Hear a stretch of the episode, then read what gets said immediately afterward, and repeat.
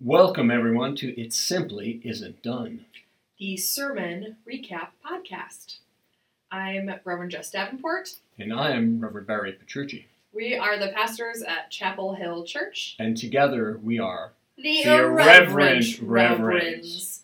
And uh, like the name would suggest, this podcast is the message from Sunday, where we share the scripture and then the sermon, and uh, we meet you back for some reflection on that message.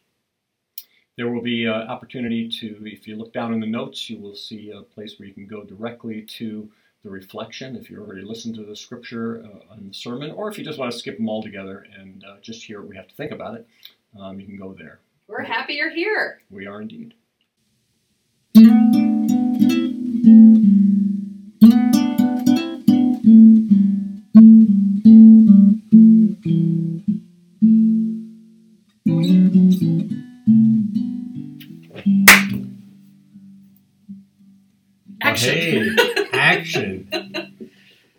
We are. Easter Tide 2 Easter Tide 2. the recap of Now I Lay Me Down to Sleep, colon, Growing in Prayer, title. Who is Who God? is God? We're not And why is God words. bothering me? yeah. Yeah, so that was this week's message. We're um, cruising along on our series about prayer and what it looks like in a progressive faith community or this kind of context. And uh, Barry took us into our second week with thinking through who it is we're praying to. Who is God? Talking about names. And your scripture was Exodus 3 1 to 14. 1 to 14. The Moses at the burning bush. Who doesn't Mhm. love that? It's a solid one. It is. And so, if you didn't get a chance to hear that or the message, you can tune in right now. Um, if you already had a chance to hear them, you can meet us on the other side for some reflection. The scripture today is from Exodus chapter 3, verses 1 through 14. Moses was keeping the flock of his father in law Jethro, the priest of Midian. He led his flock beyond the wilderness and came to Mount Horeb, the mountain of God.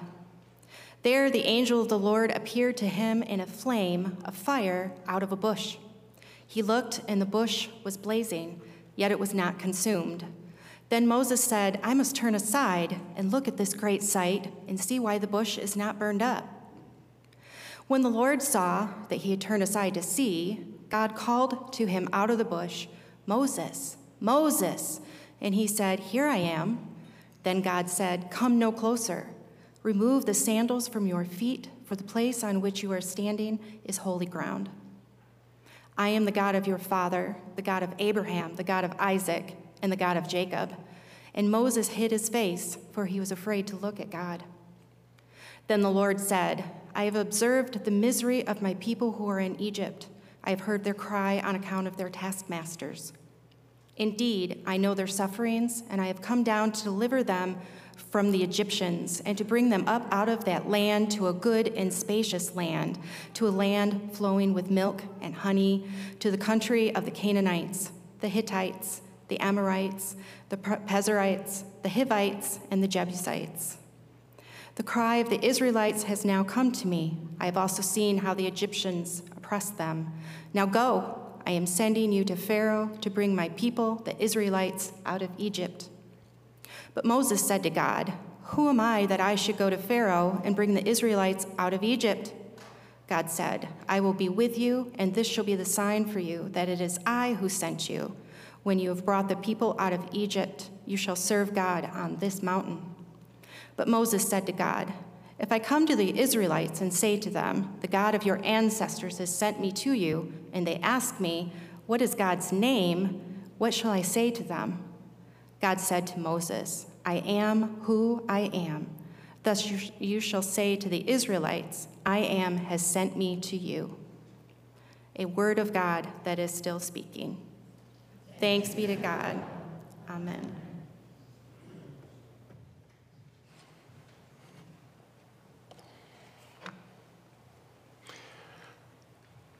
Good morning.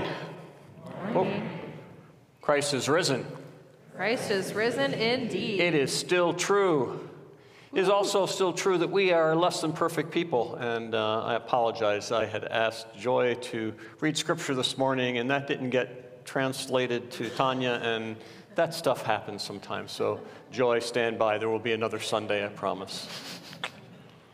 Pray with me. May my words, O God, become your word in the hearing of your people by the inspiration of your Holy Spirit. In Christ's name, amen.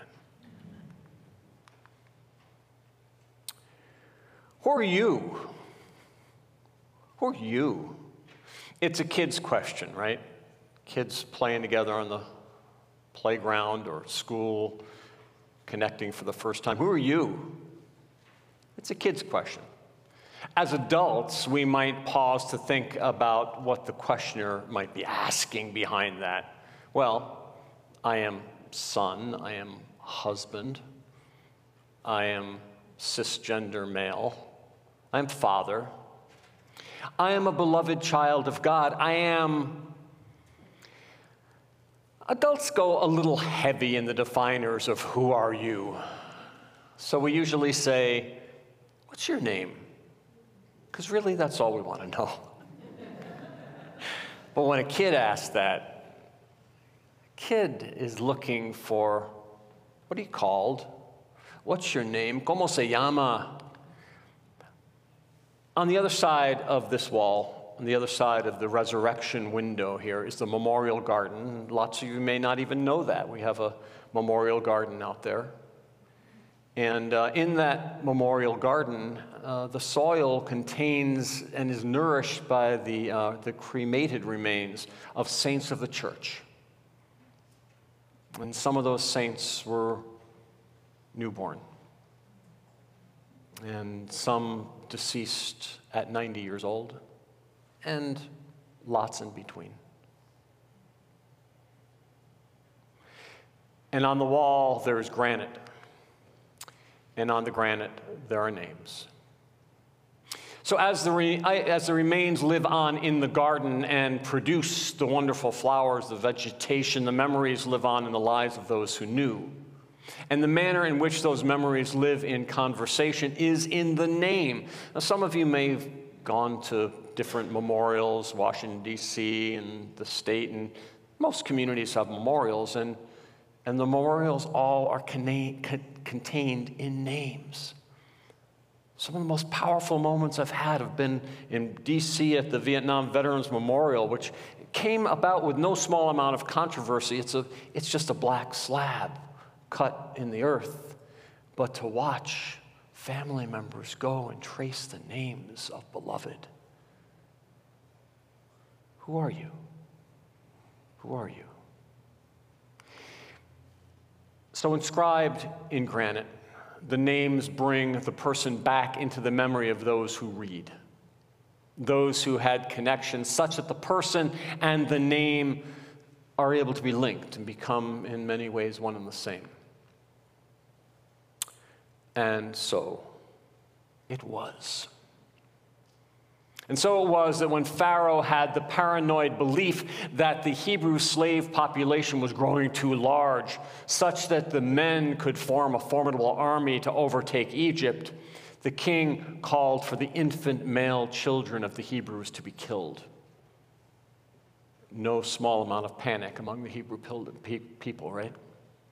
A Hebrew mother, fearing for the life of her infant son, set him afloat in a waterproof basket on the tide, waters of the Nile. And the Pharaoh's daughter was bathing and discovered the child. And so she got a Hebrew slave to nurse the boy. Unknown to Pharaoh's daughter, the child's birth mother was the wet nurse. And once she weaned the boy, the boy was brought back to Pharaoh's daughter, who named the boy Moses, for she had drawn him up out of the water. Moshe means to draw out like drawing a bucket from a well, to draw from the water. And so the naming of Moses, who grows in the household of Pharaoh, a child of Hebrew slaves who would go on to kill an Egyptian soldier for mistreating a slave. Moses, who would run away from wealth and power in Egypt, a refugee living as a shepherd in the shadows of his father in law's care names. Some we have, and some we don't. Some are connected to family and faith, and others not. So, what's, what's in a name? What's in your name? How'd you get your name? Do you know the story? Do you like your name? Do you like the names of those that have come out of you or are part of your family now? What's in a name? Romeo and Juliet's passionate adventure included what's in a name? That which we call a rose by any other name would smell as sweet. This is Juliet's line when she's telling Romeo that a name is nothing but a name and it is hence a convention with no meaning at all. And yet,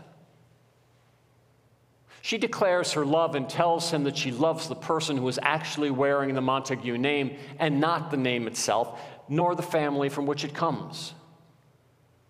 What's behind the name? Fair enough, Juliet, fair enough. And yet the Montagues were known by that name and none other, not even Rose. Of course, a name can have unhelpful attachments, and Romeo then may fall victim by, to guilt by association. Oh, a Montague, that says it all. It's like being named Hitler today, not a good idea. Or having a name that has become attached to modern slang vernacular, as Richards in this world have had to discover early on in life and have had to live with. Around the staff table, we can get a little bit silly. We can get a little bit silly sometimes. Lisa Derzik's laughing. And this week, as we talked about this scripture in staff meeting, we got to talking about names and trends at different times and different eras. We talked about the great popularity in the 1960s for the Aries, the Harrys and the Larrys and the Marys and the Carries and the Sherrys and even the Barrys though politician Barry Goldwater sort of ruined that for lots of us. You could tell who the older people in the crowd when they can laugh. So, what's in a name? What's in a name, and does it do anything to help us know the other any better? Well, we have a hard time communicating without names, right? And we have a hard time communicating without pronouns. And so we work to get both of them right. I, you know, I'm an old guy. And I've always had difficulty holding on to names. And I, you know, I, I meet y'all coming to church, and it takes me weeks to connect your names. And for that, I apologize. And I could do all of those really good exercises to get to know, names better, better, but I don't, betters, but I don't. It's tough it's tough to know names and it's tough to know pronouns, and we're working on it. In our text for today, the child plucked from the water and raised in the household of Pharaoh, the now man on the lam from the law for killing a soldier, that guy now a shepherd sees a bush burning, but not being consumed. What? It's kind of a pyrotechnic wonder arranged by the angel of the Lord, the name of an angel that appears in Scripture as here, as God's so close to God that the angel is represented as God's very self. Odd. Odd, Moses thinks. I've never seen anything like that before.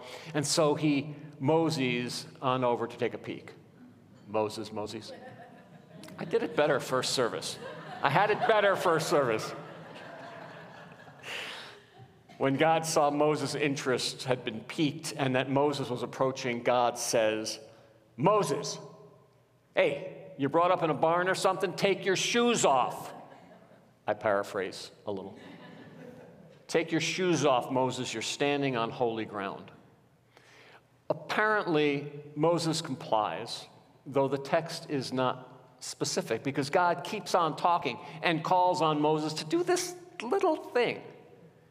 Moses, I want you to go and deliver the Hebrews from slavery.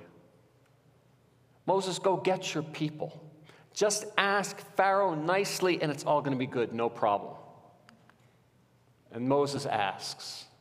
I've got to believe Moses asks in this kind of deep fear and trembling okay, who should I say sent me? And God gives the business card. Just say, Yahweh sent me. Yahweh. Y H W H, the Hebrew consonants, actually only three in Hebrew, Y W H. And the Hebrew back then did not have vowel sounds because it was a, a language that was not written yet. Just say that Yahweh sent me. It's the triliteral root for the most basic verb, to be. Just say, I am sent me, or I will be what I will be, or I am what I am. No, not Popeye, I am what I am, I am what I am. so it presses the question who is God? Who is this God who is? God is the central verb around all language.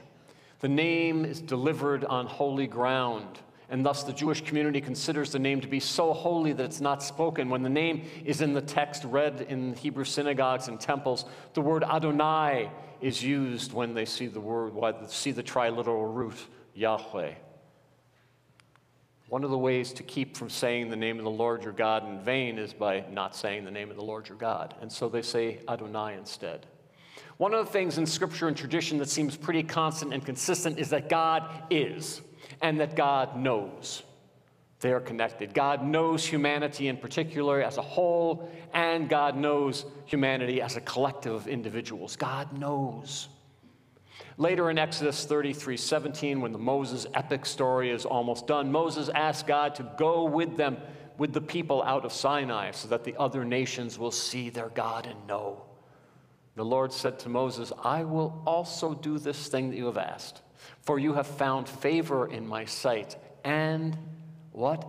I know you by name. Knowing by name implies an intimacy and a confidence, it implies a trust. If you know my name, that's a thing. Have you ever run into somebody in a crowd who knows your name and you're not exactly sure who they are? That's a little weird. It assumes a little bit of knowledge that you're not so sure you ever gave. Knowing by name implies intimacy and a confidence or trust. In the book of the prophet Isaiah, we get, But now, so says the Lord, the one who created you, O Jacob, the one who formed you, O Israel, do not fear. I have redeemed you. I have called you by name, and you are mine. You get it? God is and God knows intimately. So, who is God? I am. It's been mistranslated as Jehovah in the King James Version. It gets used that way in popular culture. It's okay, it's not going to hurt anybody. Theologian Paul Tillich called God the ground of being. Not a being among other beings, not something created out of something else, but the very ground, the very foundation, or being without which there can be no being. Ooh, heavy, right? What that says to me, maybe it says to you, is that the childlike, who are you, is a lovely way of beginning conversation with one who knows us by name and yet is wholly, fully other. The names of God are ways for us to be in conversation with one who knows us by name who calls us beloved, who brings us to burning fires, to call us to do works of justice on behalf of the holy other. And so, how appropriate for us in prayer to introduce ourselves time and time again. Hello, God, this is Margaret. Is that the book? And the movie to come? Not a bad introduction in prayer. As Christians, we are most comfortable with that holy other manifested in the flesh of Jesus of Nazareth. We like our God to have flesh on. And so we pray to Jesus, the Christ, or we pray to Father or Mother, or other personifications of one that includes humanity yet is not humanity itself. What this has to do with this little series on prayer, I think, is that speaking with the ground of being can seem grossly impersonal. And so we pray using names that help us put language to, hey, who are you? So we say Jesus, we say parent, we say Lord, we say Holy One, we say Almighty God, we say Lamb of God, we say Prince of Peace, Everlasting Father. wonderful God. The names are ways for us to be in relationship, and yet do not contain ever the fullness of that relationship any more than they contain the full identity or the full meaning of God. So I close with the central call of a life of prayer. We go to prayer not first with the hope, not first with the aspiration of knowing God. We go first with the desire to open our ourselves so that we might be more fully known to God and to ourselves. And so perhaps, who are you might not be our first approach. Introducing ourselves to God, opening ourselves to the in the relational question, who am I? Such an approach is, in fact, spiritually removing our shoes, taking our shoes off as we have conversation on holy ground. So it might be something like, Holy One, I am Barry. you already know that. You already know that, right? And still, I need to tell you about myself and what's been going on. It's prayer, folks. It is prayer. Try it out. Amen. Amen. Tanya, you want to come tell us about our prayer stations today? Well, welcome back. Welcome. Oh. so, what's in a name? What is in a name? You know, a just, rose by any other name. Exactly. Um, as a full a full confession, because a, a, few weeks, maybe this was in the Good Friday service, you went a little extemporaneous and you were talking about um, a lost iPhone from a staff member who shall re- remain nameless, but that was not in the script or the plan. And so yesterday you started talking about the memorial garden, and I was like, oh no. No, I, I thought about it. I thought about it, but we could tell it now. Yes, I was thinking the podcast would be a great place for it. Well, it's your story to tell. Yeah, so was that last fall? It was kind of chilly. Yeah, we were taking staff pictures. Taking staff pictures, and we had some inside. And so you might see a picture where like Barry and I are in the uh, sanctuary steps and we're laughing. It's from that photo shoot. We were outside in the memorial garden, and we were on the path, and then I stepped backwards, and Barry said, "Be careful you don't step on Joe or something like that." Yes, and I was like, "Ha ha ha." Wait, what? I had been here, I had been serving, you know, for like two and a half years or whatever. And I had not known that the Memorial Garden was a place we actually inter um, the remains of people. Uh, because I have been to memorials like that in DC, where the memorials in DC, there is um, those public ones, there's often not people that are actually interred there. You kind of go to remember them. So I had this brief flash of like, oh no, what if he shares this story that I am embarrassed by? I thought about it, but you know, not having gotten advance permission, I do that. Thought better of it. Well, I did really like how um, you used that because that's a that's an easy connection for many of us. Um, and I just also liked the reminder of why that's important to this community, but also um, we are can go forth to nourish the soil. Like we end up, and those who kind of work in any of the um, professions around death, we end up kind of facing death in different ways. So um, it's nice to remind um, ourselves and other folks that know, there's some other things we can do, and we can remember ourselves in that particular way. You can have your name there. People can come and remember you. Yeah, and I think the important thing that I was wanting to do in all of that, because I talked about it from a number of different perspectives, is that mm-hmm. we really we don't do very well at remembering uh, folks without connection to a name. I mean, yeah. we understand and we remember uh, by virtue of name. And m- one of my most powerful memories uh, is, is, being at the Vietnam Veterans Memorial, and, and I used to because uh, Lisa is a CPA and, and I travel in months that she can't go anywhere uh, because she's doing tax stuff. And I, I did um, some traveling in the Civil War uh, memorial areas, and uh, mm-hmm. and then one year ended up in D.C. And, and doing some wandering myself. And it was my first time coming in, in contact with the Vietnam Memorial, which had all kinds of rigmarole around it when yeah. it was installed and lots of controversy because it was black and, and, and it was received as kind of a commentary about the war. but I'm watching family members uh, fingering those names, and, and wrote a song about that that that, that tactile uh, connection between the name they know and this this life that's now um, constrained to their Vietnam service and uh, the giving of the ultimate sacrifice. So, so that sense that that that memory of name Yeah. fills all the senses uh, Yeah. Seemed important, and and in the connection between Moses and and God, the exchange of names, as it were, uh, it seems important. Yeah, I, I think it certainly was. It your sermon um, made me think about all the times that God names people. Yeah. And I think that's you, you kind of mentioned how um, names are really important and our pronouns are important, but you never mentioned that they are static necessarily. So I thought that was interesting too, of thinking about um, this God that knows us by name, even though our names change um, over time. You know, I don't. Did you? So I give you nicknames. Um, did you have nicknames growing up? Oh yeah, I mean, none that none that I considered terribly flattering. Oh, they were all mean. Oh no, they it were. they- was. I was a chubby kid, so I got a lot of. I got. I mean, my Oh. siblings called me Barrel.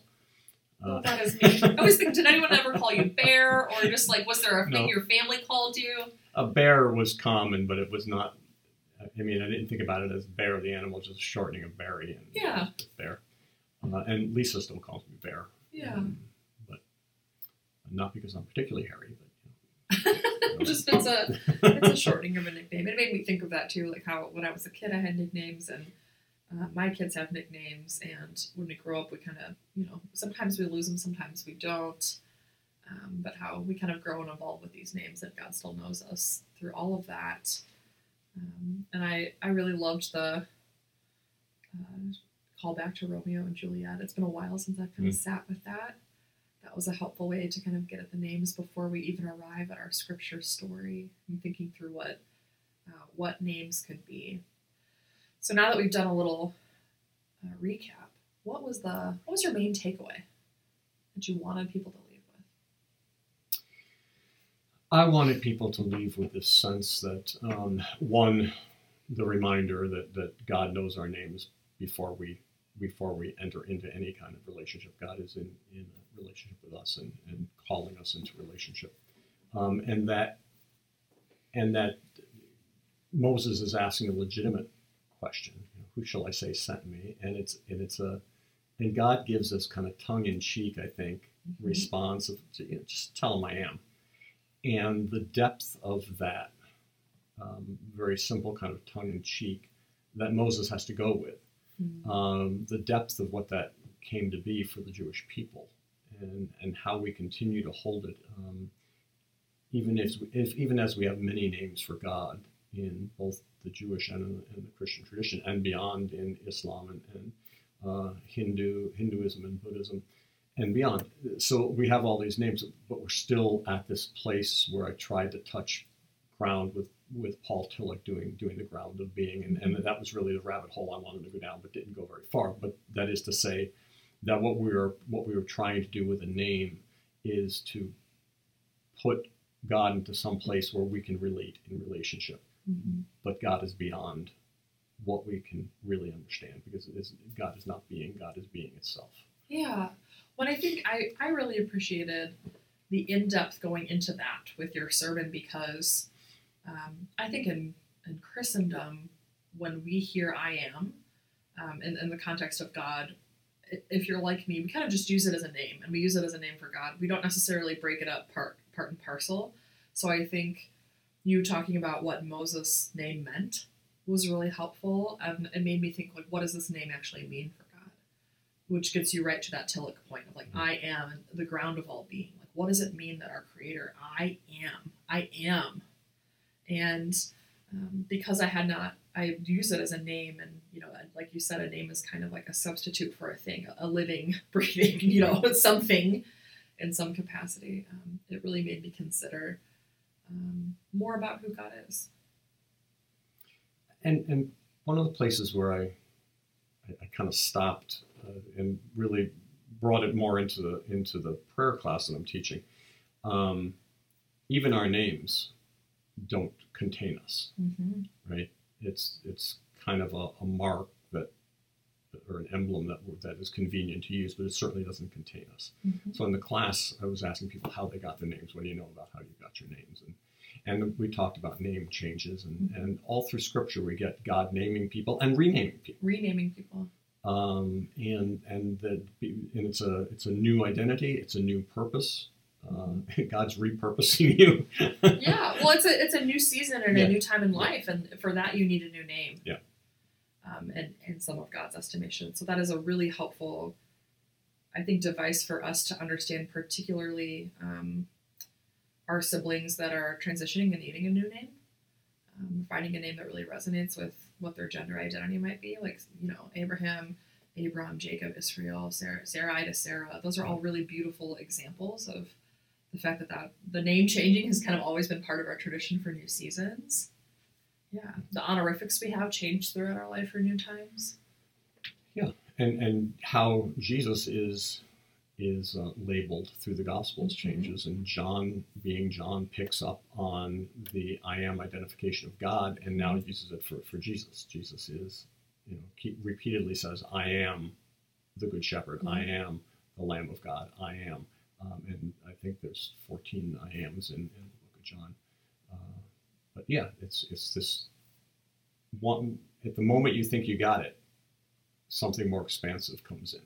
Yeah, and our language is a tool to help with that, but cannot, you know, language is limiting in that sense. Yeah, So it cannot is. totally define. It really is. It's a lot of what we have. um, I was thinking too that I appreciated your kind of call to action at the end to take time to introduce ourselves to God and how the practice of clarifying who we are can can clarify some of how we understand who God is and what that relationship looks like. And I think especially for a congregation that can be as intellectual and heady as ours, um, thinking through those small aspects of introduction and a relationship are important. I was thinking, like, you know, there are several songs and like cultural moments where, like, "L- allow me to reintroduce myself. That's what I was. That's what I was kind of thinking about. Could have done that song, right? what was it? Is that the Stones who does that song? I don't know. Yes. It will come to me after we're done. Yeah. Yeah. I, I, I don't even know, and I'm the one who said it. So, but it is an interesting thought of uh, um, introducing ourselves uh, to our Creator, who we would affirm knows us, you know, wholly. But the practice of that is part of us knowing ourselves, and when we know ourselves, we we get clarity in the relationship. And we do that. We do that in the best of our human relationships, right? Mhm. Where where there's a high level of trust, and we can sit down and exhale and say, "This is who I am today," or "This is where I'm at today." Um, and we often don't give ourselves permission to do that before God. It's kind of like we're, we expect ourselves to present ourselves in the best way possible before God, as though God doesn't know. Yeah. Right. Uh, and so, giving ourselves permission to do that introduction, and for us to really think about what am I bringing today. I think it's part of part of what we've lost in the uh, Catholic confessional. I think that's part of what Mhm. was good about confessional is we got to to um, present ourselves verbally to some to another person to be accountable. And with any luck, you know, they, we go beyond where I was as a kid. I remember going with my friends to St. Mary's Church and making up our confessions as we went because we certainly wouldn't tell the priest what we we're actually doing. um, Yeah. Well, and that kind of part of that introduction of ourselves, I think, includes yeah that kind of honesty of of who we are to ourselves, not even to another. Like that's what's nice about naming it to another being is you have to say it out loud. You have to think about it for yourself, um, which I I think is helpful. And I think you and I are in a unique position where every once in a while we'll have folks come and and do some sort of confessing because they feel that need. Um, or if we have people, whether they're parishioners or just people in our lives who are working through the 12 steps, um, sometimes some of those steps will Yeah. involve us. absolutely, absolutely and we're a, you know a trusted person that can come and kind of work through some of those uh, unique steps with um, as they kind of account some of that and it's those are always really beautiful moments and a beautiful process and i think about um, god being able to receive that on our end and how knowing instead of getting lost in the i am the introduction of ourselves to the I am can kind of make that feel less overwhelming and less nebulous. One of the places I did not go, um, just because you can't do it all, but Right. but the all of the interrelationship that went on between Moses and God at the burning bush um, was all driven by what God knew Moses needed to do. Mm-hmm. Um, and Moses kind of tried to to move that in another direction, and finally it's like, okay, good. Who shall I say sent me?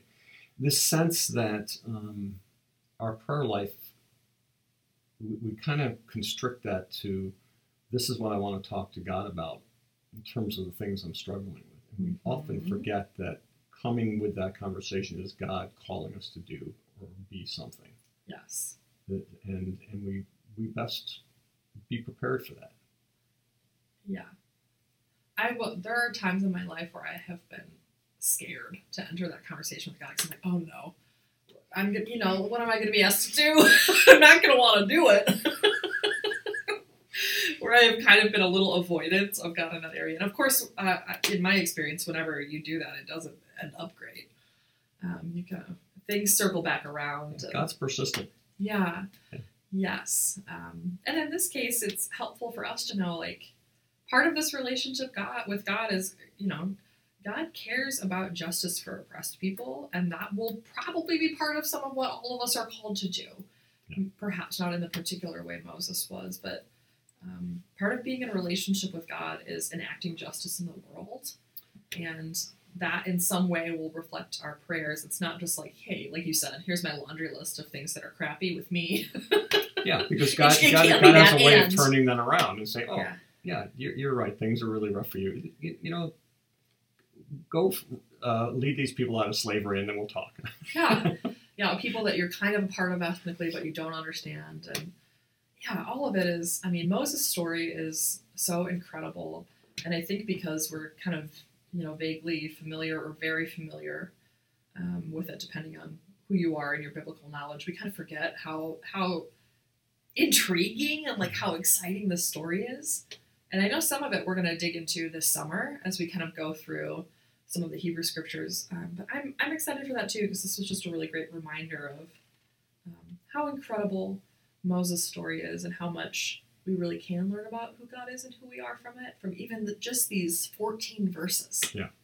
And, and it's a kid's story, right? I mean, it's a story Yeah. we, that we tell uh, the youngest kids in the Sunday school because it's it's it's beautiful, it's fun, Mhm. you know, to think about God appearing in the bush that, that's burning but doesn't get consumed. And having to take off your shoes. Yeah. Yeah. Great. That's a good one. Yeah. Well, lots to think about from it. Well, I hope it was hope it was helpful in some way, and um, I had I had fun playing with it. I uh, it was one of those weeks where I did not put as much time in in the study part as I would have liked to, but uh, I had fun writing the writing part of it. But um, I guess partially because I've studied that text a lot. Yeah. Yeah, that's fair. Is there anything else you want us to know? Um, I don't I don't think so. Yeah. I think been said. It has been said.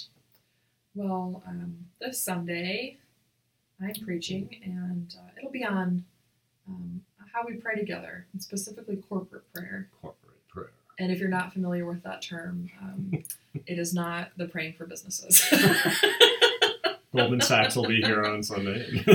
and and they are welcome. That's just simply not what we mean with corporate prayer. It's how we all pray together. So if you've ever been confused about why we all say the same words at the same time on a Sunday, this might be a week where you get an answer. Maybe not, but Well, we are going to find some way to, yeah, to take a shot at it. we'll talk about it either Probably way. not take a shot at it. Wrong. Uh, we're going to take a try. hmm Yes. Try. All right. Well, we'll catch you up next week.